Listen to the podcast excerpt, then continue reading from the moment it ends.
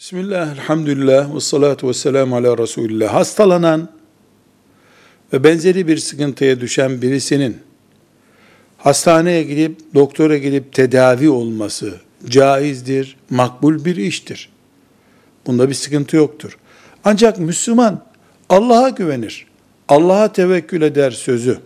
Hastaneye gidince bozulmuş mu olur? Evde oturup Allah'ın Azze ve Celle şifa indirmesini beklemek mi gerekir? Cevap olarak deriz ki, eğer bir insan hastalığı Allah verdi, şifayı da doktor verecek şeklinde düşünüyor sana, şifa ve tedavi sürecinde Allahu Teala'yı adeta zihninden dışlamış gibi bir uygulama ve anlayış varsa şüphesiz bu tevekküle de imana da zarar verir. Böyle değil. Rabbim beni hasta etmeyi murad etti.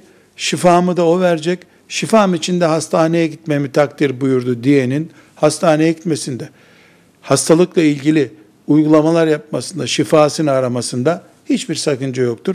İmana da, tevekküle de ters değildir bu. Velhamdülillahi Rabbil Alemin.